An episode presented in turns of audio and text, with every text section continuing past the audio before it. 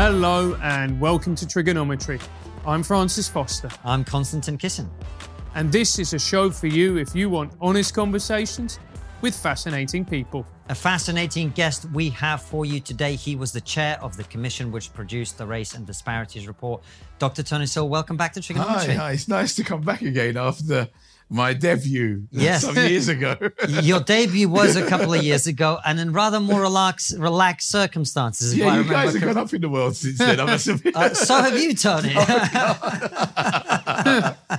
yeah, well, you know, um, it's, it's it's been a bit interesting uh, ride since I last saw you. You know, so couple of has. things have happened. Since. I mean, you are an education consultant. That's your thing. Yeah. Generating Genius is the charity. That's what we talked about last time. And Yeah. since then, the government uh, asked you to produce a report on uh, racial disparities uh, in the UK. You Yeah. produced the report. We had one of your commissioners, Mercy Muroki, on the show to talk about it. Yeah. Uh, but uh, we were keen to have you back. And thank you for coming back to talk to us. Sure. Uh, what's it been like for you, first of all, just uh, on an individual level? Because that report was um, not that well received in some quarters. well, that must that means he's doing quite well then. If he's like that, no, I mean the the, the, the people who need to receive it are the government. Yeah. yeah, and Yeah. I think that we we want them to sort of obviously try to rec- you know put all of the, the recommendations in place, but. We're, we're we're not a patsy for government. I mean, and and and, and they're going to find those recommendations tough and challenging. Um, for me, it, it it I must admit, I think um, in terms of trying to explain um, what happened over that period, I think that misunderstanding might be one way of looking at it. But I do think that, you know, one of the interesting things about that is that I don't know how many people actually read a rep- read that report. I, was I mean, who reads reports in the end? And it- it's quite interesting that you know government commissions lots of these things, but the attention this had was interesting, and obviously it did happen as you know, I mean, stimulated by the George Floyd murder. But then, it, but, then it, it was more than that because it was about the UK and what happened here. I would say that um, what happened here was an intro. I mean, in terms of um, what we were trying to do, first of all, before even getting to the reaction, I mean, the reaction was. I would I would disagree with you. I don't think it was actually all bad. I think what happened was that there were a lot of people who, when they did read it, liked it, yeah, and were very supportive of it. So we we, we have that. But yes, people misunderstood it, and I think that was the thing. And why they misunderstood it was really going back to my debut, really, with you, and a sort of uh, they they thought that what they had in the in terms of myself and my commissioners was a bunch of people who were just basically, um, you know, kind of. I don't know, sort of supporters of the Tory party, just basically Boris's mates or whatever. And he just co- cobbled together a few people and they were going to write a report for him and he was going to go home and be happy, you know. and actually, if they read the report, what they've missed was the, com- the complete opposite happened. Hmm. And and so that, so in in effect, what actually happened was that people responded to what they read in the Guardian or, or in the other papers, but they didn't actually read the report. So, for example, like, you know, people say to you, "Oh, I don't like that report," or "They're denying racism," or whatever, but they never read it. They just said that. And so you think, "Wow, are we in a world now where people are not even going to just look at the thing? You know, even even you know some some pages or some of the recommendations."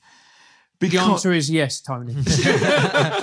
well, you know what? I'm thinking, given that not every, you're right, not everybody reads reports, or very few people do. There'll be people watching this who maybe have got an open mind. They haven't read the report, they read some of the coverage, they don't know what happened.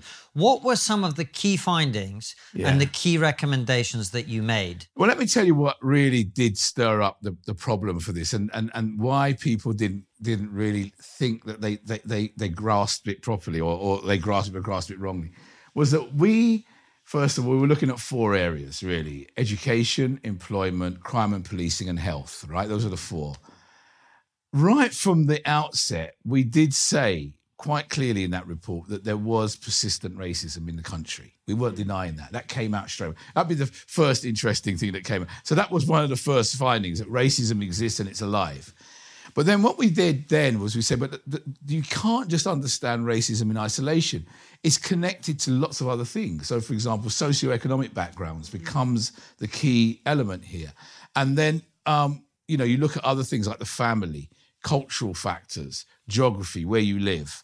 And then what you do then is you once you, you start looking at those other variables, and also you bring in the white group into this because they they actually happen to be human beings as well, and they're they're they're they're examined in the mix. Then you come out, you you emerge with a report that basically says this that overall, I mean, and, and this is this is sort of the, the, key finding here is that um, race disparities exist, but racism isn't the major driver for most of them. The major reason for, for, for, for most of them being there. So that's a kind of strange kind of tension because you're saying that there's a racial disparity, but racism isn't the, the key element. What really is what is the key driver in all of this is your is your is poverty, is your socioeconomic background. That's what drives the whole area. And uh, and, and and if you look at the I'll give you one particular group that doesn't um, fit in the whole kind of category. Also, the other thing is that you can't actually start. I mean, it's another finding. We it's a pretty obvious one that you can't just lump everybody together. So, for example, ethnic minority groups all lumped together. So, the, the experience of an Indian doctor in Harrow is is a world away from a taxi driver in Bradford. Mm. You know what I mm. mean? Yet we categorize them as Asian. Yeah. You know, Well, these And- people are fighting a war back home, right? Yeah, but, but- here they're they're like one group. It doesn't make any it sense. doesn't make any sense, you know. And so we clear, clear, and but one of the things that was quite interesting was and uh, the, the battle really in schools from my own area in education, and and and- and when we when we cut it and we said that, that look, people were saying look, all these black boys are being excluded, and all these black boys are doing so badly in school. But what do we mean by black? Because once we cut it and we said right, let's split black Caribbean and black African. And then there was a world of difference. I mean, in terms of exclusion rates, black African boys were were you know hardly excluded. I think like seven in in ten thousand were being excluded uh, for African, whereas Caribbean was twenty five in ten thousand. A huge difference. And when it came to the exam results, African um, boys were, were, were, uh, were, I would say, in, in terms of, we could put progress eight in, in, in, in school and GCSE results, way ahead. In fact, they were way ahead of white groups as well. Hmm. Yeah. And, and Caribbean groups were, were worse than white groups in terms of some of the outcomes. So you say, here's a racial disparity. You can't no longer talk about black boys as a whole because they're not the same. What? And and let's let's be honest, these same boys are in the same classroom. They come from the same estates. They're in front of the same white teacher, yet these results, you know, are diverging in different directions. So you cannot, lo- you no longer can say that the reason for black boys underachieving in school is teacher racism. You see, you have to go somewhere else to find the answer. And where we where we landed it was to do with, I mean, a couple of things really. You can see it. It's landed in the poverty issues, yeah, but it's also landed in the family issues and some cultural issues as well. So, for example, if you were to then look at some data around, now it's, I mean, I want to put a health check on what I say here because I do not think it's family style at all or single mothers to blame. And people will keep saying this. I don't, I- but I just think it's, we have we have a recommendation around that as well. But if you just look at how those families are set up, I mean, 63% of the Black Caribbean, my communities, in inverted commas, uh, are from lone parents. 63%. The African is 40 and Indian is six then you- only have to the, the comments you only have to put those issues together in terms of poverty you know and it's not that every lone parent is poor but the vast majority of them are you know significant amounts are because of the situation you're in and it's not to say you shouldn't be a single parent but what we should then do is as the commission is recommend resources for you so what what we were finding, so in terms of findings, then that's the, the the key thing. You just the thing's complex. You can't just go out there and say, "Here is this racist race disparity equals racism." Yeah. The other thing, and I think this is probably the key driver, geography, where you live, and we saw this in this Hartlepool election that we saw recently. Of the of the neighborhood of the twenty big poor neighborhoods that we have around the country, 19 of them are in the north, the poorest, right? and obviously a majority of that is white populations, yeah, and the poorest. There's also some on the south coast as well, but the majority of them are in the north. The other thing with that is that London and the south east comprise of, when it comes to social mobility, the highest mobility rates are happening in London and the South East. So you, you know, if you're a Bangladeshi girl in Tower Hamlets, you're you're flying in terms of exam results. If you're a Bangladeshi girl in Bradford, you're, you're nearly at the bottom of the, the pecking order. So the, the, where you live in the UK is is the is a key determinant. So what people didn't want to hear was that message that this thing is complicated. they wanted us to say, look, Tony, look, don't don't give us any of this kind of nonsense. This is it's racism. That is the thing that's driving this thing. But uh, and I'll come on to that in a minute. But but but we couldn't just say that because the evidence didn't take us there. You know, you go where the evidence the evidence t- took us to somewhere which was more complicated and needed needed more sophisticated answers. Now, in our world of identity politics, if you come up with anything that's complicated like this, or say that it's different variables, you can only be one thing. You're either you're either in the race camp or you're out of it. Yeah, and that's it. And if you're out of it, that means you're a race denier. You're a Judas. You've betrayed your race. Whatever, whatever. Now, you know, to me, I think there's some links in America here, and I was thinking of this the other day we're not the same as America, and we do import some of the things that are bad there in terms of our thinking. But I think African Americans and black, I think has emerged out of here, the group that is that, it, that, that looks like it's like equivalent to an African American is my my community, Black Caribbean, and that that that is the thing that sticks out here. Now people say, "Oh, you're dividing." all people and you're dividing black from white. But the data shows the data is showing all these elements to be the truth. Hmm. And we're talking about it. And why do, do you think it's something as simple as the fact that there are that black Caribbean, especially black Caribbean boys, are less likely to grow up with a dad in the house, and then the impact that that has?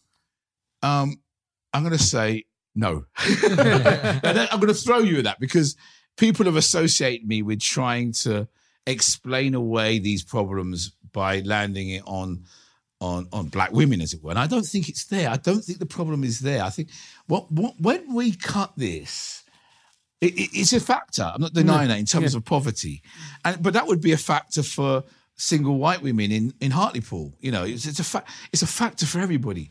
What what I think goes wrong is the history of that community. What what came up uh, in in in our in our kind of thing uh, our kind of findings was this issue of trust.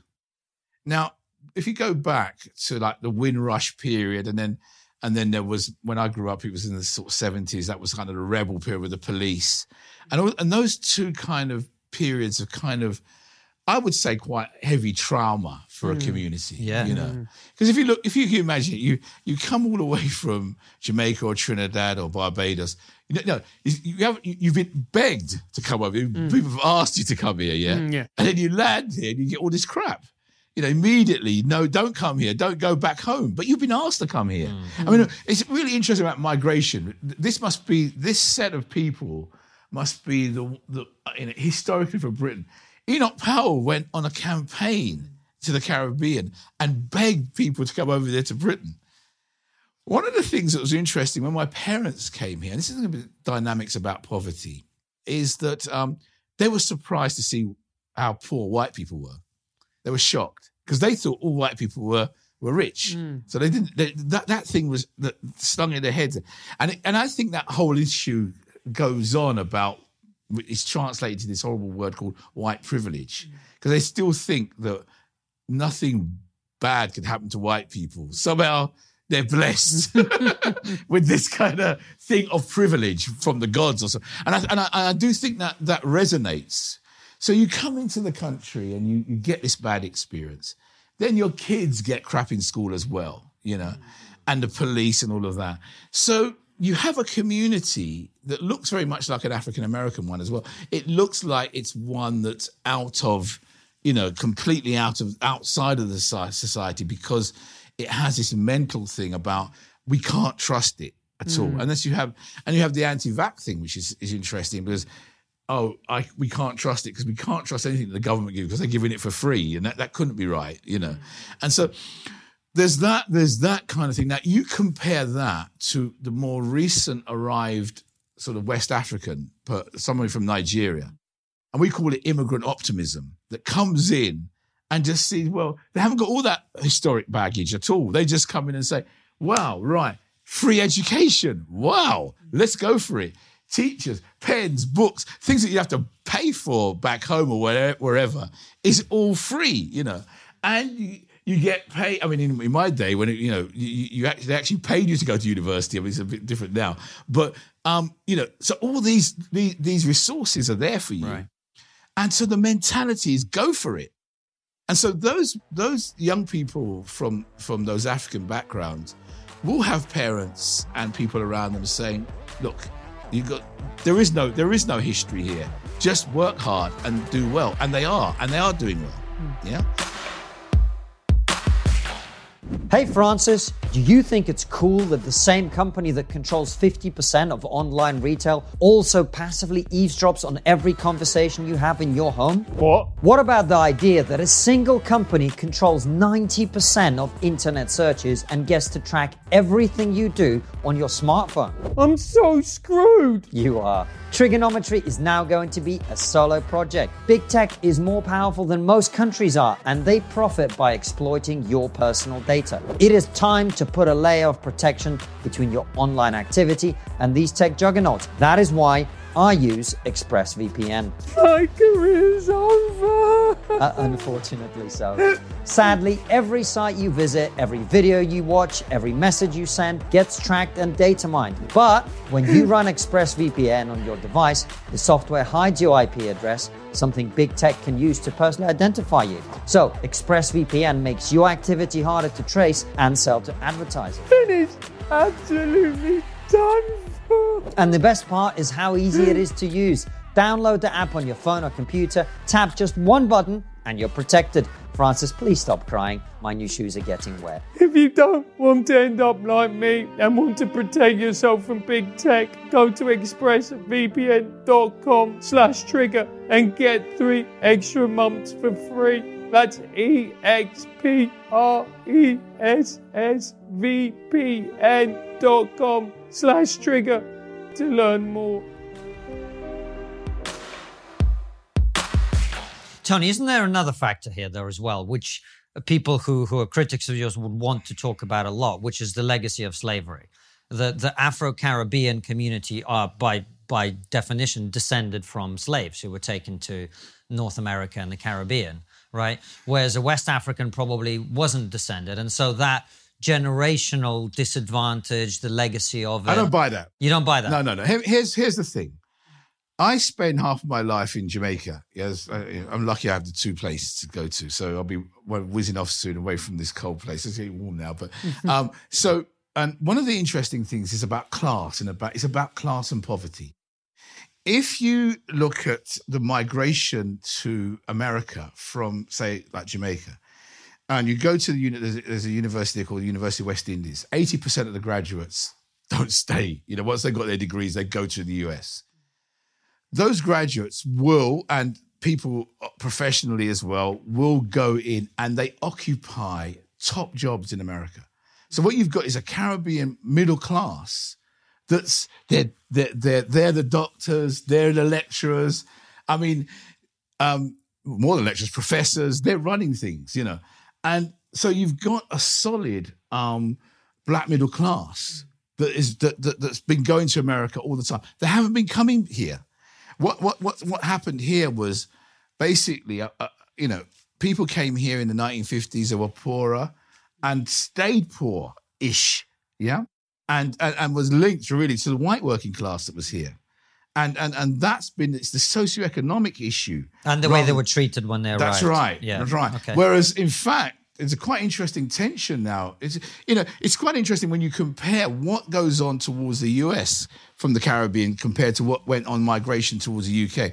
African Americans sometimes are quite resentful of Caribbeans. They they look at them as, as the, almost like the elite, almost like you would say, like for example, the Indian population here, for example. They looked at as an elite-ish kind of proposition over there. So it's a so the slavery thing is interesting. I'm not saying it's a factor, but you can see that what what's what, what's is driving it. I think is how you then um, come into a country, how you migrate into a country, and then how if if you are going to be socially mobile inside that country. What happened to my community we just got stuck. We just got stuck with alongside without being, you know, negative here with the the, the rest of the white working class that were here as well. We just mm. got stuck here, and I think that um, yes, you could talk about there was some more privilege for those white working class people, but essentially they were already stuck as well. They were stuck. So slavery is a factor, but it's not. It's not the driver here. It's always about. So it, it, there was there, there is something inside Britain about how it allows people to actually move through the gears mm-hmm. fast, and how how you can get stuck in this, and and what are the what are the reasons why our school system was one of the reasons why we got so stuck because it, it, it operated on a level where if you didn't pass your 11 plus or whatever, I mean, it happens in the Caribbean as well. Or, you know, you were stuck in these secondary schools. I was stuck in one of those as well. And, and, and to get out of those things was hard, you know. Um, and then and then it had, I mean, I went when I went to university, 5% of the population from poor backgrounds went to university. Only five. It was just it was a middle class kind of, you know, kind of you know you know provision. It wasn't for poor people. Only recently we've been going to university in big numbers since Blair opened it up. So we've got we, so the issues, and this is what comes back to the issue about my report was that what was dangerous for me in the report and what why I've been the black Satan, as it were, or, or like the black Christ on the cross, wherever I am, um, was that I dared bring class into this. I dared bring family and all these other elements into the race thing because all they wanted to hear was pure race. And they wanted the thing, they wanted to run from slavery right the way through to racism. And it's just not that, it's not that simple, hmm. you see. You see, and it's a very, very good point. You're saying it's not that simple. Why do you think we're just constantly obsessed with wanting an easy solution to complex problems? Because we don't want solutions. You see, the people inside, what's, what's actually happened here is that there are people who actually don't want, eh, be, be straight with it, don't want solutions, you mm. see. Uh, somehow it's it, the, the perpetuation of the problem actually suits them it's a really strange mentality. But if you, because when you ask them, and this is the thing about the report that, that I think people don't like, is the 24 recommendations are progressive, they're radical, hmm. yeah, and they're about solutions. And Give us a flavor, Tony, again, for people who haven't read the report. What are some of the key recommendations? Well, the first one to kick off, which is which is the one that, that, that that's interesting, is that we ask the Equalities and Human Human Rights Commission, who are the police really for racism, the the the, the agency that's to, that, that that deals with all of that. We want them to be more robust and have more powers. So that was the first recommendation. And then we said on top of that that you've got to do with the online racism that's going mm. on hmm. as well, that Marcus Rashford and all these other people are talking about. Now, where, and I asked both of you, did a, a report that was meant to be um, a, on race uh, and, and, ethnic disparity, recommending that the, the the, the the agency that actually does deal with racism has more powers and that the government have got to deal with online racism that that is the first recommendation. How did that come to be marked as denying racism? You know, where did they, they lost their heads? And what I think's happened, that's one recommendation. But we didn't stop there. We went after the robots as well, because the AI and, and all artificial intelligence, all the kinds of things that you would do in terms of coding that could be biased. We asked the government look into that and make some changes, like insurance, things like that. How you how you calculate all these other things. We we wanted that whole so so that's deep seated kind of racism you're going after there. So when people began that, that, that that's a rec- recommendation too, and I can keep going. Yeah, I mean I'll, I'll come to a couple in a minute, but if you just pick up those two, yeah. Um, I, I, I suggest what happened here was that we caught friendly fire and it was unfriendly.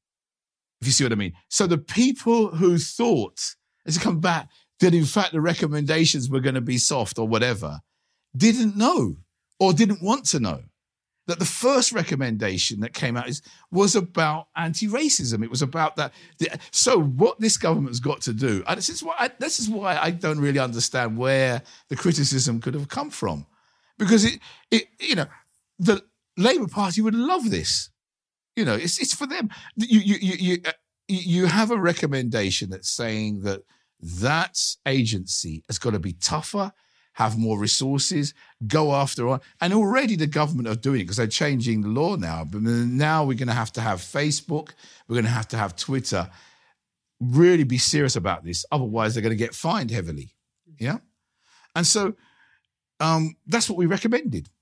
Hold on, Tony, but aren't you being a bit naive, if you don't mind me saying so, about why people were critical? Because they were critical because they wanted you to come out and say the country is institutionally racist, the police are all racist, the education system is racist, employers are all racist, uh, because that's the worldview that they they already have, and they wanted you to confirm that. And when you didn't, that's why they got angry. I think you've got the world record for racist in one question. yeah. yeah. But but but you know, you go with the evidence. I've, I've, I've painted right. a, a, more complex. But these people don't that. go with the evidence, though. Yeah, I mean, I've, painted a more com- I've painted a more nuanced picture than that. Yeah, and, mm, and, and, you, you, and you, you, have to you have to and look, it doesn't solve the problems. You see, for example, if you, there is racism in the police, and that, and that and that's a fact, and we've got strong recommendations for that.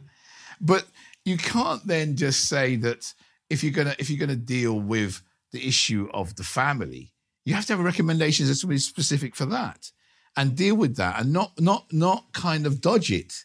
Because in the end, you can just say, okay, let's have let's let's do more unconscious bias training in schools.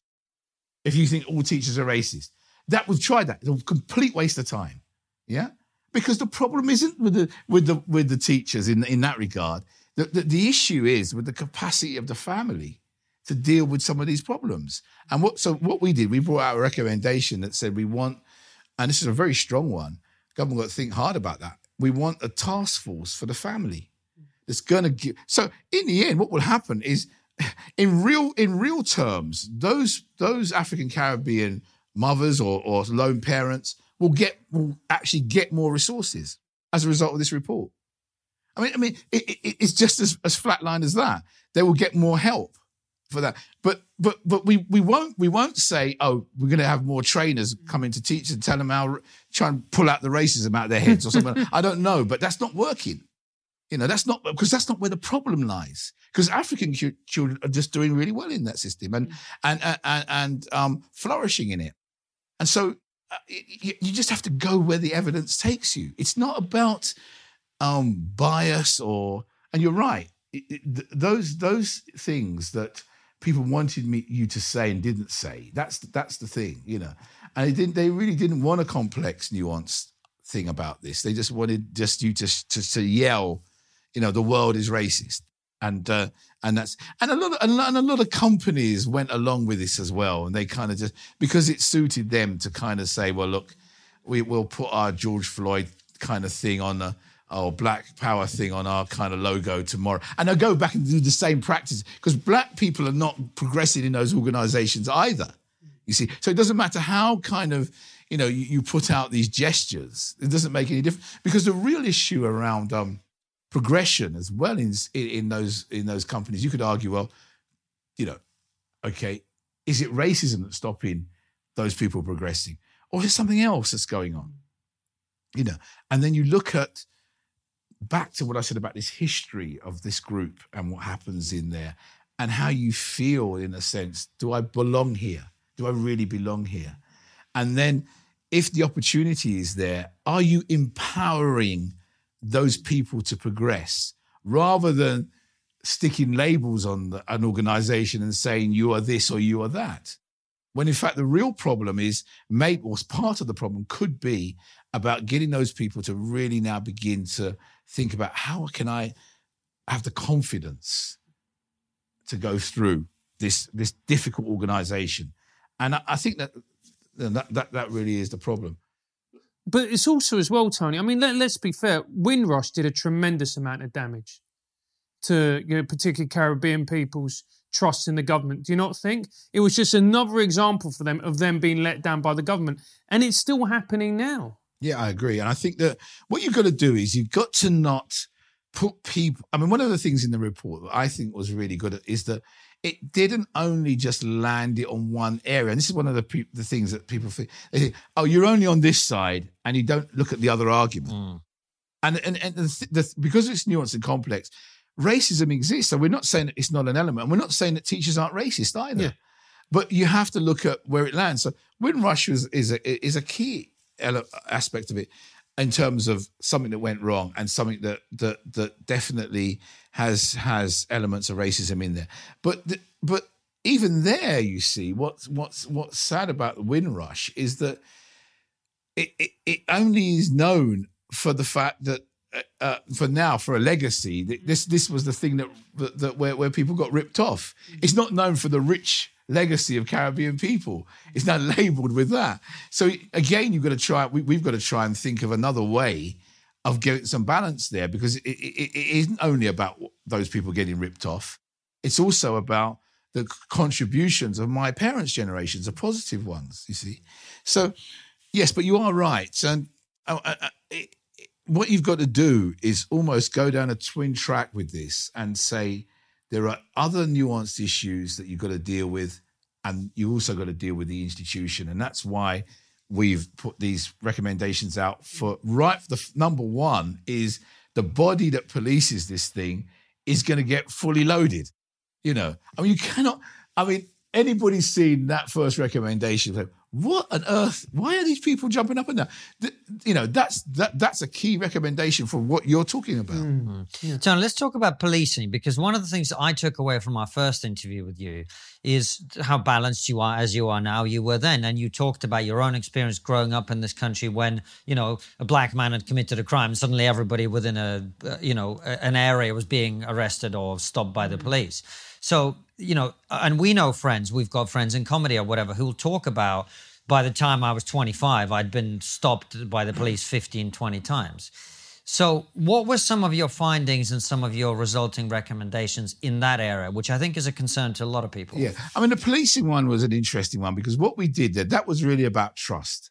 And again, keep coming back to this community that it's not that African people aren't going to get stopped as well, but that, that trust element for for, mm. for a community along the years, especially in the seventies, the police have you know got to do a lot of catching up, and so what we what we found was that the, the, the building of that trust was was needed. So what you needed to do really was give um, the community a sense that the police was a service rather than a force, mm. and that they they were actually part of you know the policing themselves. You know, um, th- th- there are some issues though about how you do that. Um, if so, we came up with with safeguarding task force, which was a kind of um, safeguarding group, which was this this this sort of uh, it, it's a group that actually can hold the police commissioners, can hold the um, you know those who are, who are in, in the top management of police.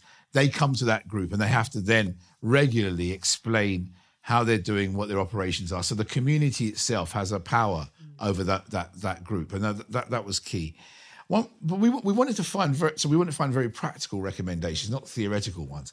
One of the ones also we insisted is that the police turn on their um, the um, video that they have the, the, the body, body, cam. the body, body cams, yeah, and that that in fact that would be a co- compulsory because at the moment you, there's it, it, seems to be like it's voluntary. Oh, I forgot to turn it on, Gulf. You know? yeah. So, but you have to have it on all the mm. time, and that, that's a key element in terms of people feeling secure about that that interaction. I, I think the other one that is interesting is there's some of the training around police, and I've seen this in teaching as well. De-escalation training, you know how you, you know, in, you know, you go, you saw that interaction that you have, particularly with young people, how do you make that better? So the training has got to be much, much more focused. The two radical ones, which are which the government will find hard, but they're going for, and that, and I think this is the one that people again are surprised when they see it, is we've insisted on what we call residency. This is to make the police more represent- representative of, of of the area that you're in. So, for example, it if you're at the moment we have a, a police force that is um, particularly on the white side. I mean, the Asian side is a bit more balanced. There's mm. hardly any black people actually in London. The numbers are sort of really small at the moment, and so there's a forty thousand uplift that, that, that, that they've been now given, so to get more officers. So, what we want, what we've directed, is that the police officers have to come from the area you know that you you, you live in so you if you're going to join the police you're going to join them from in your area so in and that would so for example if you look at an area like tottenham or or lambeth then we have to have police officers who live in that area joining. I mean it's not exclusively but they they will get now that's a significant change because that will mean that the actual force the complexion of the force will change because it will represent the communities. That's radical. Um, and um, the Met have already taken that up as a, and they're going for 40%. They're going to increase that. And I know Cressida Dick has said that she wants to do that.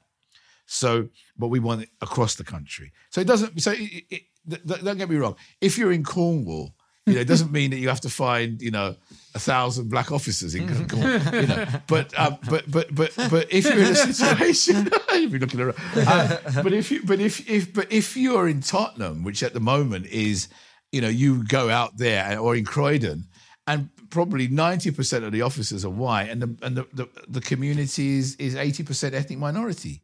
It doesn't reflect that. So what we're saying is that that should change.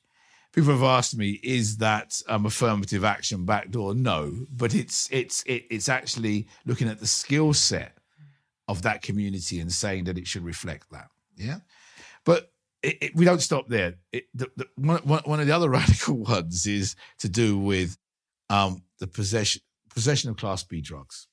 Now, what, what's actually happened is that because um, black communities are over policed, when those police officers go on looking for, say, knives or whatever, hmm. the the um, issue is that Tony, they, can I just stop you there? I know it's a very important point you're making, but I just want to. I'm, I'm listening to you through the eyes of, of a critic to some extent, and I want to say, well, you say they're over policed. Why are they over policed? Well, this is it. They're over policed because we have a situation where 24 times more likely to die, really, of homicide. Black males are uh, likely to be victims of homicide compared to uh, their white counterparts. So that's 24 times more as a black man, you're likely to die of homicide or, or homicide with death. But I mean, the, the, I mean, we're talking really about a knife crime. We're talking about a murder. Yeah. And I say that with hesitancy, but that's it 24 times more than any other group. It's probably the most kind of, um, you know, for us, in terms of findings, we were we were we were almost in tears with that one because why why we were moved by that was nobody really cares, and I, and I say that and I don't say that flippantly. I, I think that we've reached a point with knife crime at 20, one community, one set of ethnicity, 24 times uh, getting homicide compared to the majority, compared to the white population. Nobody really cares. And I say that because we've reached a kind of point now where we're fairly indifferent about another black youth dying of knife crime. We just say, well, you know, we just expect. And what, oh, here's where the indifference gets even more interesting. In London, when you hear about a knife crime, you automatically think it's a black person, two black kids doing it. You don't even think twice. Mm. You don't think it could be a white person. You just think everybody, everybody in the newsroom, everybody thinks, oh, it's going to be two black kids doing this, or a group of black kids on another one. And so we've reached a, a point of indifference in this that's that, that's unacceptable. Why is it, Tony, that and we and I agree with you, like, you know, when I was a teacher, I was a teacher in Newham, which has a which has a huge gang problem. And I remember one of my students telling me that he was in trouble and he was going through a bit of former students and telling me that they were looking to remove him from one school to the next and I said, "Are you happy about that fresh start, all the rest of it?" And he went, "No, because I'm gonna they'll, they'll murder me." Why is it that we get more upset about some poor unfortunate soul being murdered in Minneapolis than we do about young black boys dying in our own city. I'm not gonna. I'm not gonna be pushed in because I can see a headline coming here in Yeah. the newspaper, and I'm not gonna. I'm not gonna answer the question you how you put it. Yeah. Right. Because I don't want journalists listening Yeah. to this to try and do a sneaky on me. Yeah. Damn. But what I, what, but what I, what I Think of the clicks, Tony. Come on. Come on. yeah, no. Um, what what I will say is what I said before about the fact that we've become, you know, kind of cold to this now because it's too it's too close to home, and we can't we don't. And see, when it comes to solutions, you see, Yeah, we don't know what to do. That's, That's the real right. truth. We, yeah, we, We, don't think know. that, we think there's nothing that can be done. That's done. right. That's right. And and, and, and, and in a sense, it's it's that that's the problem here, in in a way that has, has become. And I've written about this before in the past, as Yeah. you know, and it's and it's become a, a, a- an issue for us. Um, that that we can't. I mean, I, I, I mean, I, I I'm I'm more kind of worried, not so much about the solutions to it, but the, the, the fact that people just accept it. And you know who, who, who I'm really cross with is the BBC. We will everyone want, let's everyone's having a go at them. Let's take another piece out of them now. and I think that their attitude towards, for example, um, when I've seen when it's been reported, the, the way they report th- these things is interesting because there is there is a sense in which they're not they're not delving into the reasons why. They're not. They, they're almost frightened to go there and, and, and, and talk about some of the community dynamics around this. And um, I, and and, and also my community is probably embarrassed by it. And and also there's another thing. It's easier to, in a sense, it's all about devils really, to find that devil again in the white person, and and and the white community or whatever it is, or the white privilege. But when it when it when it comes home, it's just it you know it's like oh what am i going to do? Is i'm help and and and then uh, uh, so what they what what i've heard some things that people put it on cuts you know kind of you know kind of cuts in terms of grants and things like that you know and and austerity. People trying to find desperately trying to find different things to explain you know and it's not i mean actually we've got some data that showed that actually knife crime was at its height when austerity was at, its, at, at the bottom, when, when, when Labour were in power and there was no austerity, and knife crime peaked. There is no relationship really between the two things. So we come back to um, well, there is a relationship in in one way. I, I, I'm going to contradict myself. There's a relationship, yes, in, in terms of some poverty, and I think there is, but there's also another thing going on because you can't just lay on poverty alone. That has to be to do with maybe stuff in the family, maybe stuff also to do with some mental health issues. Mm. And I think I think also there are some cultural factors as well. All of those things wrapped up. And in the police, you, you when I interrupted you before, you were saying because the black community is over police, and we've you've now explained why because there is Yeah. this problem going on, Yeah. right? Because of that, more people are stopped, and therefore more people are found to have drugs, and then people end up with criminal records. is that yeah, where you're that's going? right. That's exactly what we. Uh, uh, so, so in order to avoid that problem, for in well, I say innocent, but certainly black kids who are just not involved in knife crime but get caught with possession, what we're saying, and it's a strong recommendation and it's a radical one, is that they should be diverted to something else in a sense of diversion activities, but not having a criminal record. Because that's the problem. You're getting so so many black youngsters being caught in this problem. And and and it, see, it wouldn't happen to you if you were a student at Oxford University, mm. Right. Because you wouldn't be so over policed. Yeah. So they wouldn't catch you with the, and they probably take more drugs than anybody. Yeah. Yeah. So it, it's it's so it's a it's a question of fairness. So and also that they would probably get better lawyers or whatever. And and in the end, those kids, we don't want them to have a criminal record. So what we've uh, we, we've asked to go down the health route. We want an, uh, uh, something. There's got to be a consequence. You can't just have them be pos- possessed because we're not going down decriminalization, but we're saying that the consequence we we hope will not be criminal, you know, a, a criminal justice one in a sense, but it will be a health one. And um, and obviously you have to admit your guilt. So, in, in a sense, and, I, and the police have welcomed this. Funny enough, they, they, they you know, it wasn't just something. Well, some, of course, they don't want to run around locking up people who've got a bag Yeah. of weed in their pocket. Yeah. That's I not mean, and what also they it takes them. It, it, it, they can deal with that quickly and then move on to trying to find the real knives and the real criminals. I mean, there is some pushback on this. Look, we're not naive. We, we, we know that a lot of kids are out there with those bags of weed or whatever, and they're selling it. We do know that. We're not naive.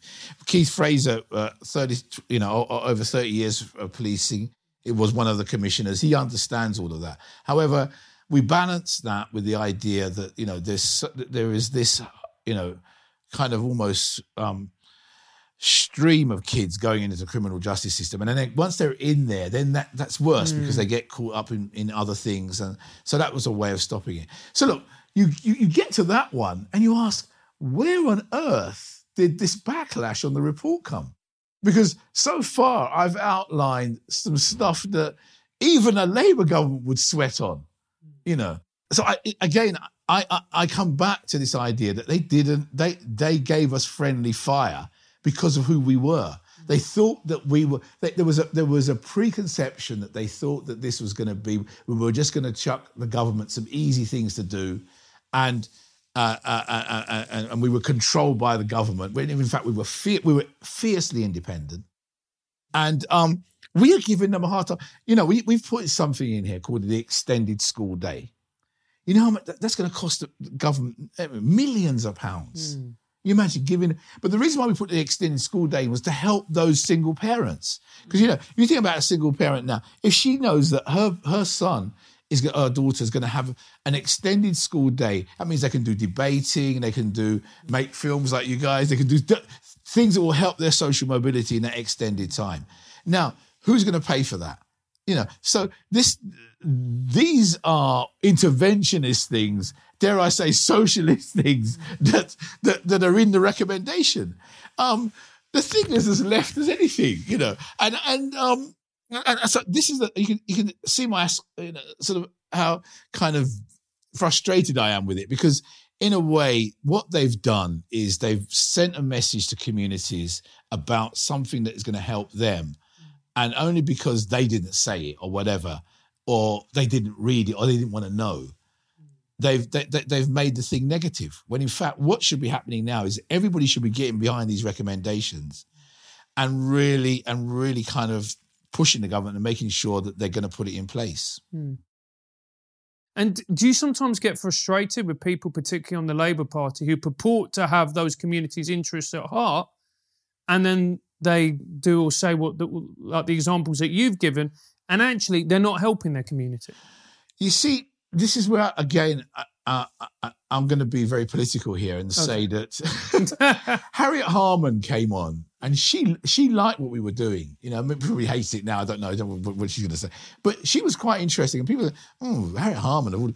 Uh, but but but she could see where this was going, and what she really liked was giving the teeth to um, the Equalities and, and Human Rights Commission, making them look like the old CRE, real kind of just go for racism, do you know get that online stuff stopped.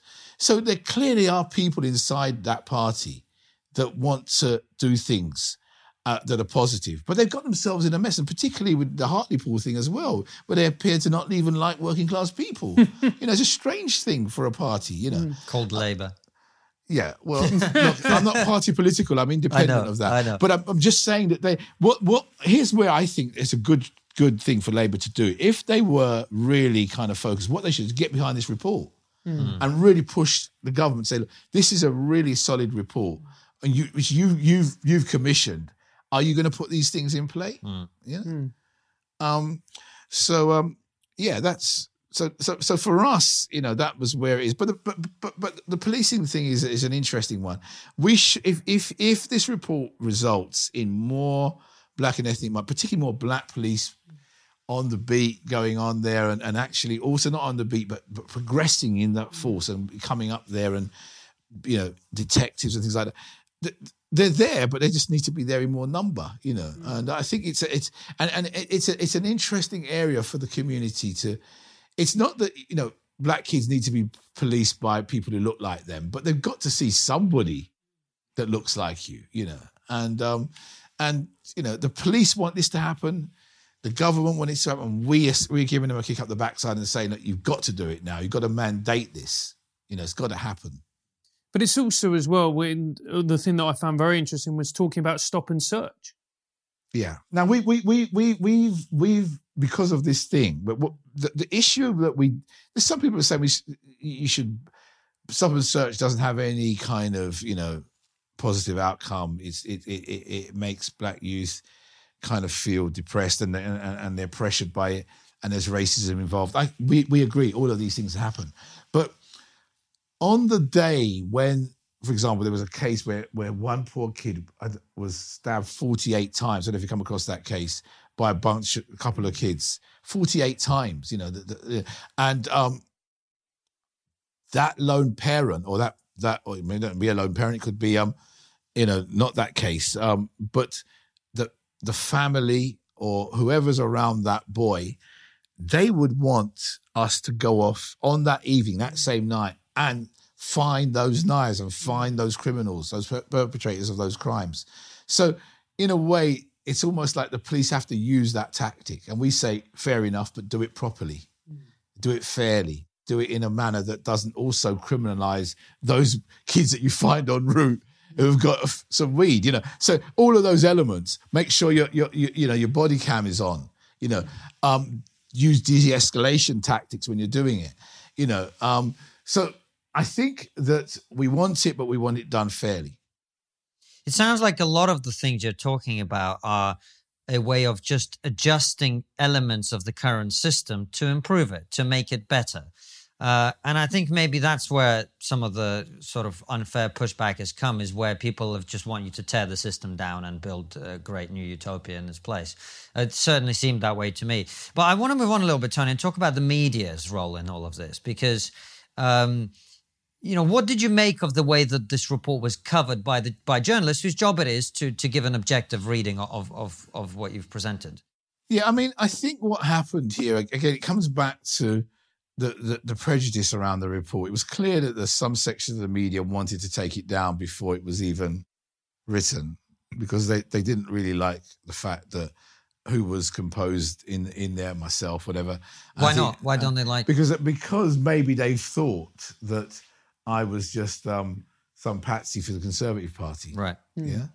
And, and and and and they're wrong. You know, they didn't they didn't they didn't think it through. So what happened was that they went they put resources to, to, towards trying to sort of bring it down, and they, and they never really addressed any. See what interesting? They never addressed any of the recommendations. There's there's one in there for an Office for Health Disparity, which we've never had in this country before, which really is gonna is gonna you know significantly help um, black and ethnic minorities live longer and, and, and, and be healthier, you know, because you've got a targeted now agency that's going to do that. And, um, you know, I think they they conceded that that wasn't bad. so the, it's hard to dis, it's hard to describe the media because to be honest, there were other sections of the media that that really came out and said they were for this and it was much needed. Yeah, and and of course others that didn't. Um, I was disappointed by the BBC their coverage of this. I, will name them because I think they need to be. They they did they didn't come back and look at those recommendations.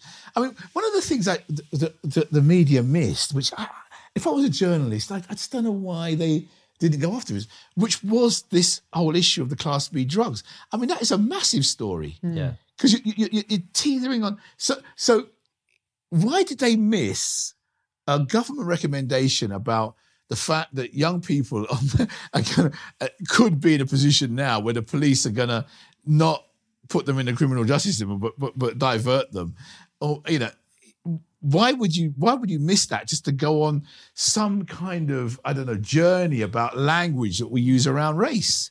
You see, they're so obsessed with identity politics mm. that, they even missed the, the juicy story in the report. You know, this this is this is the kind of thing that is strange. There were, there were so many stories inside that inside those recommendations. Do you think that's part of the problem that we now view everything through the lens of identity politics? That we can't really be objective anymore. No, or, or even see something that, that, that looks like a great story for you. It just blocks everything. And so what what what it was was there were the bad guys over there that that that basically they don't they don't believe in racism whatever they're the, they're the deniers and and and and I hate to say this in a sense, but a, a significant amount of white journalists on a, from, from from from a particular point of view were going to police that, you know, and tell tell the rest of the community what they should hear. And I think that's that that's really what was what was going on. And and and and and then then the community just hears these things. It gets on on the Twitterati, and that's it. You know, this this is this is the this is these are the groups of people that deny the reality of racism, when in fact they actually the first recommendation was to strengthen the body that polices racism. I mean, you couldn't, as they say, you couldn't make it up. you know, and and that and, and and so so to me, yeah, we're in a we're in a crazy place at the moment. And do you think that this report and the the legislation that's going to be put in place is going to help to calm things down, or do you think that we've gone? I mean, not through the looking glass, but almost halfway through. Here's the irony of the whole thing, which which makes me kind of feel confident and happy. Funny enough, because of this the controversy around it and and the whole thing, the government are, are going to be really, you know, pressured now to look seriously at these recommendations. Mm. So I actually think, in a, in a strange sort of way, I'm hoping, I'm fingers crossed, to get full house on this. So in a way, you know, for me, it, it's great, and I, I, I, believe that we may have we may have to have a part three here where I come back because they're, they're they're they're coming back. To, I've never seen record time July that's record time for any commission. Most of these people who do commission, they have to wait three years to get hear anything if they do. We're we're we're in July to hear it. So um, I, I, and I, I my expectations are high that we will get. So what's the result? That racism, and particularly online, Marcus Rashford's going to be really happy. You know, um, well, he they, they lost yeah, they got, they know, he's on the football, but he's, he's got, he's got, he's one, he's one on, he's one on, on, on the kind of online racism. Yeah, I mean, you know, I mean, I mean, the, the less black kids are going to get in the criminal justice system. You're going to have a situation where more black single mothers are going to get more cash in their hands or whatever they're going to get. You're going to have a, a, a, an Office for Health Disparities going to look at the real health conditions around black and ethnic minority people and white working class people generally. I mean, you know, you have a whole kind of range of, um, uh, you know, significant practical solutions. Which is this is the thing you see. No, nobody wants to go down. Oh, we could we could we could actually put some answers to some of these things, or at least at least no, we don't want it. We want to come back to identities and stuff mm. like that, and uh, you know, um, you know, training for this and whatever, you know. And well, there's people making a few quid out of it, aren't yeah, there? that's right. And I think that's that's that's the problem. You know, we've got an industry here, and so, and I think that those people, ordinary. And I, I always want to appeal to just ordinary people, yeah, who can see the common sense in this and can see that they will benefit or not. That's how you judge it, you know. And I, I and and and and um we're, we're going to force this government to do that. We're not we're not patsy with this government. They're going to have a hard time putting this across the line. And believe me, you know, a conservative government diverting, you know, drugs possession is unheard of. Yeah. Well, I know you, your hands are probably somewhat tied, or maybe you don't like the the war on drugs is something that I think is is not a good idea personally, and I've we've talked about this with others a lot, uh, and uh, you can totally see how not criminalizing people for possession of drugs that they're not even trying class to B drugs, of course. Class, class B. Yeah, yeah, yeah. yeah. yeah. Uh, that how that would help. Um, and you mentioned America. Uh, we do you think a lot of the way that we we seem to have started to have these conversations in a way that I, I don't think we used to have in this country. Do you think a lot of that is just taking the American discourse and just importing it, importing it here? Yes, absolutely. I think that, the, particularly in my sector, the university sector, they've got to be so careful. Mm. They've got to be so careful because uh, you know, I, I, our universities are great places, you know, and, and, and, I really enjoyed being in them amongst them. Mm. But we've just got to be so careful that we don't. I think what, what's gone wrong is that they think they're ple. I think it's something to do is also with that nine grand as well. Mm. I mean that that is a big issue that the, the, the students, the power that the students have with that. They money. pay, therefore they're that's the right, customer. Therefore, yeah. that's really what's going on here. Believe me, if the students weren't paying, this, this we would be having this conversation. Mm. I really, I think that's the driver here, and I think they think that the students want. Uh, and so there's a sort of sense that they don't want to. Uh, almost kind of, uh, you know, injure the students, you know, in terms of their sense of identity and what they want. So they're trying to please everybody, and in end up pleasing anybody really. And I think lecturers also have got to be careful in this as well. So, and, and that comes from the American campus coming here, you know, as well. So, I do think that we should be more robust in that. And and and it's, and it's I'm not somebody who, and, and, again, I get caricatured as some someone who is who, who doesn't. I mean, I, I who doesn't think that there's a should be a balance here. I do think I do think that universities should, you know, there there there, are there are times when you know there there could be people who, who who are not welcome, but very rarely. I would say it's very rare. You know, so um, yes, I think you're right. It is coming a bit from the US. I do think that um, we should we should be careful about that, and I do think that that's something that I'm hoping that the UK now, this this this report really, in a sense, is doing is looking at the UK lens and what and I've, I've, as, as I've spoken about the nuances, all of you, both of you have recognised things that are inside the UK um, nuances that we know about inside, you yeah. know, that, that, and, and, it's not it's not the same as America. Some of it's similar, but it's not the same. You know, the way in which class operates here, you know, and the way in which we, you know, our schooling system and everything else. Either it, there are similarities, but there are differences as well. Tony, you talk about history a little bit when you were talking about quote unquote your community, Afro Caribbeans coming here uh, etc. History has been a big topic over the last year in this country, in, in relation to race in particular. Uh, what are your thoughts on, on some of the conversations that are being had about that, the importance of teaching history through a particular angle or focusing on certain things or avoiding certain things or whatever? Like, what, what have you made of that debate? Well, one of the things that is interesting with, and, and I can see a particular way in which history, I mean, it, in a strange sort of way, I I got a I got a really. It wasn't a bad. I, mean, I had a crap school, but I mean the history stuff was quite good. And what we, what happened was that we had an old Marxist that taught, taught us history, which was great, really. Because more and more I'm beginning to. You would have believed that. Maybe I'm maybe I'm just a closet Marxist because because you know what he did was um, Christopher Hill, all these other people, what, what those those kind of historians, they they, they looked at the Industrial Revolution, mm-hmm. you know, and, and, saw that there were parallels. I mean, it's, it's not like for like, because no way was it the same. But we were taught about the fact that working class people in this country from women working in you know in the 19th century in in, in those horrible kind of ma- making matches in in the Bryant May factories to kids going up chimneys to the factories in Manchester mm. and all of those kinds of industrial revolution things were going as well as the, the slavery that was in that was in the Caribbean.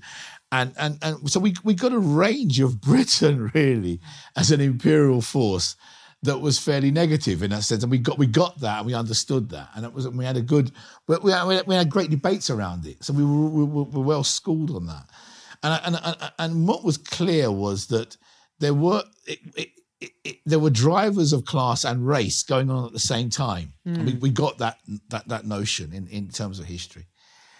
What history has become a bit is is slipped into the identity politics element now because you because what, what what tends to happen is you're teaching people history because you want them to feel good.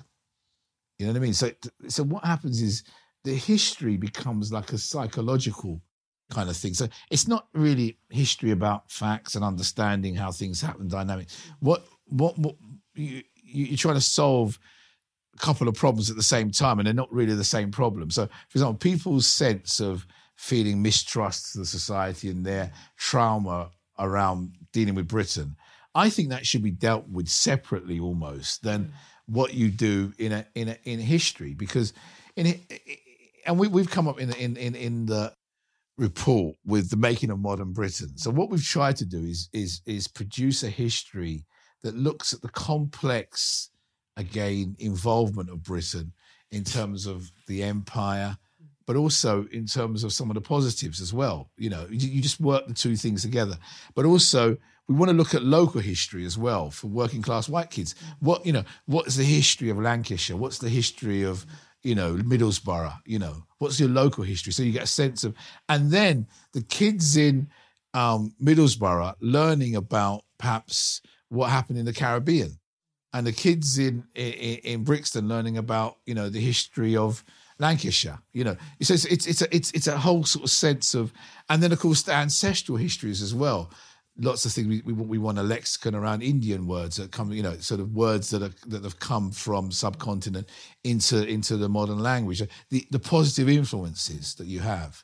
So I think the, the answer to your question is that um, I, I I think what we we need to do is have a better. It's not changing the curriculum, but have have a better sense of the forces that make modern Britain, and they're complex and they're interesting, and they're not always negative. So it's not just let's kick out, let's burn all the books that are mm. to do with dead white men, and and and then leave leave leave all the rest to look at. It's not it's not that process at all. It's actually looking at the influences. So, for example, I'll give you one example of this, which is interesting. We we we Caribbean writers came over here in the 1950s, lots of them, and a lot of their influences were was Shakespeare, was was the classics. Were and if you look at their, you know, if you look at the, the books that they read and, and and who they were influenced, look at their biogs. They're very they, they have a positive view, even though they were anti-colonialists. At the same time, they acknowledge the influence of Britain on them. Mm. Yeah. So you, you, you can't then just indoctrinate kids to say, look, all of this was a bunch of evil, and all of all of this is just good. It's it, it, it's it's a complex mixture of, of both things coming together, and I think that's so that's that's how I would like us to see history. And it's also about acknowledging, okay, the British Empire did do a lot of bad, but you know what? All empires do. The Ottomans weren't woke. Yeah. No, you know, no, they, no. they didn't talk about intersectional identity politics. Neither did you know Genghis yeah. Khan, all the rest of it. What you've got to do with this is, and I'm, it, is it's it's really. Tr- I heard somebody say once a teacher says that he he was priding himself on teaching history where there was no European contact. And I said, well, I was wondering, what does that mean? So, what he wanted to do was teach the kids about Africa pre slavery. And, and and what what he missed there was I, I agree I think there was, there was you can teach history pre-slavery and you go into into another history and you want to talk about I don't know Egyptians and, and and pyramids and things like that which is interesting I think there is and and, and he he felt that the kids needed to understand history that was that that was longer and that was that was stronger, you know what I mean, and that was blacker. You know, mm. really, that's really what we're talking about here. Mm. And and in effect, that kind of dodges some things because I used to teach um, in the Caribbean and here. And in, in, and what I realized about um, Caribbean kids was they were much more confident than my, my, my kids here the same year. And when I looked at the history curriculum, what they did was they didn't dodge slavery. What they did was they actually talked about how, in Jamaica in particular, people retained their humanity within the inhumanity. So, for example, you, you, you open up those slave ledgers and you see um, all that, that the accountant would have, um, you know, the pigs, the goats, and then somebody named Sambo. Who, and so they're all kind of the, so the slave, an enslaved African, was just part of like the stock that was there, the livestock. Now, the, the truth of the matter is that my ancestors were not animals. And what, and what, you, what you needed then is a history that talked about how they um, almost retained their humanity through dance, through um, the way they cooked, the way they dressed. And there's a whole social history, religion as well, religion as well, um, everything coming in to, to uh, and that and, and that and that history is important so that people could understand that, and also how that influenced the present. And, and so when I noticed that, that they, were, they were doing that history in the Caribbean, so and also how they resisted slavery. That's the key thing. Because yeah, it, you know, if you if you were just an animal, then you just accept it, but you weren't. You know, so so and, and so knowing about Sam Sharpe and all these other people, so there's a constant resistance to, to slavery as well. So what you have then is is is not dodging it, but actually, and you don't dodge also the fact that the British made loads of money and and, and, and exploited people, and, and you don't just dodge the horrors of it, but you also talk about that piece of the humanity inside that, and I think that's the key way in which you then bring that through, you know, so that you end up with um, a very proud people because they've they've been you've seen the legacy of it, you know, And uh, yeah, you do end up with a history that shows you, you know, the the, the, ways in which the, that community was pressured, but also you end up seeing how they were involved in their own emancipation. And the thing that that that, that, that slavery couldn't take away from them was their imaginations and their minds, and that was that was the key element that they taught. So I think that he, back to that teacher, yes, you know, but if you were just if you were just dodging, he didn't have the resources or the kind of sense of of how to, to teach that piece. So he thought, oh, what I better do? I better not hurt the kids teaching them slavery. Let me t- let me go back and and and go for some Wakanda sort of thing where you know we're all kind of mm-hmm. you know some kind of um, and, and and little does he know that even in I mean although Africa has its kingdoms and its and its um you know uh, you know and its great architecture they also had issues, you know, because they're real people, you know. Mm. It's not a wonderland, you know. Mm. So, well, what, I mean, you talk about pre-slavery. Actually, Middle Eastern slave traders took more Africans out of Africa than the yeah. white colonizers yeah. did. It's history is complicated, man. It is. It is. That that's yeah. what it is, right? And that's how you got to do it. see. One of the things that people misunderstood sometimes or misunderstand is that if you teach the humanity within the inhumanity, that somehow that's that glorifies slavery, which it doesn't. No it, what it's, you're doing is you're saying, "Wow, what a people that actually did, um, you know, you know, endure this and actually retained retained their humanity inside this."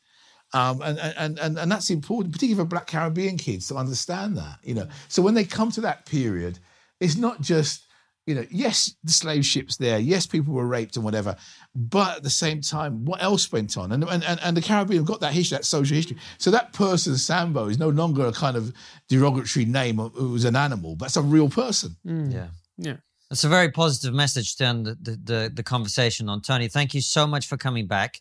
I would really appreciate it. And I think that the the nuance with which you have the conversation, actually, just on a personal level, I'm very inspired by the positive and optimistic approach you have. So much of the discussion around these issues is so negative, not focused on finding a solution. Just people just want to tear the whole thing down and not look to actually improve people's lives. So I commend you for that and uh, congratulations. I hope, as you say, you hold the government's feet uh, to the fire. Uh, get them to implement the recommendations. And look, if it's not enough, there'll need to be another report and more recommendations to be made, right? Yeah. Well, thanks for having me. No, it's a pleasure. And we always finish with the last question before uh, uh, some questions from our patrons, our locals patrons, is what is a what is the one thing we're not talking about, but we really should be. Oh, right, right. What what you should be talking about now, I suppose, is oh, I would say um, what we should be talking about now is class. We should be talking about poverty and class. That's what we should be talking about. Not denying race, but we should also be talking about don't forget poverty and class because those are the those are the real key drivers I think. And and if we can get over if we if we can have that conversation more and more I think we will find that we'll you know we're beginning to be we'll find solutions to some of these things that, that that take us in a different place than we are at the moment. Well said Tony. Thank you. Uh, thank you for coming back and thank you guys for watching. We will see you very soon with another brilliant interview like this one See you soon and uh, take care, guys.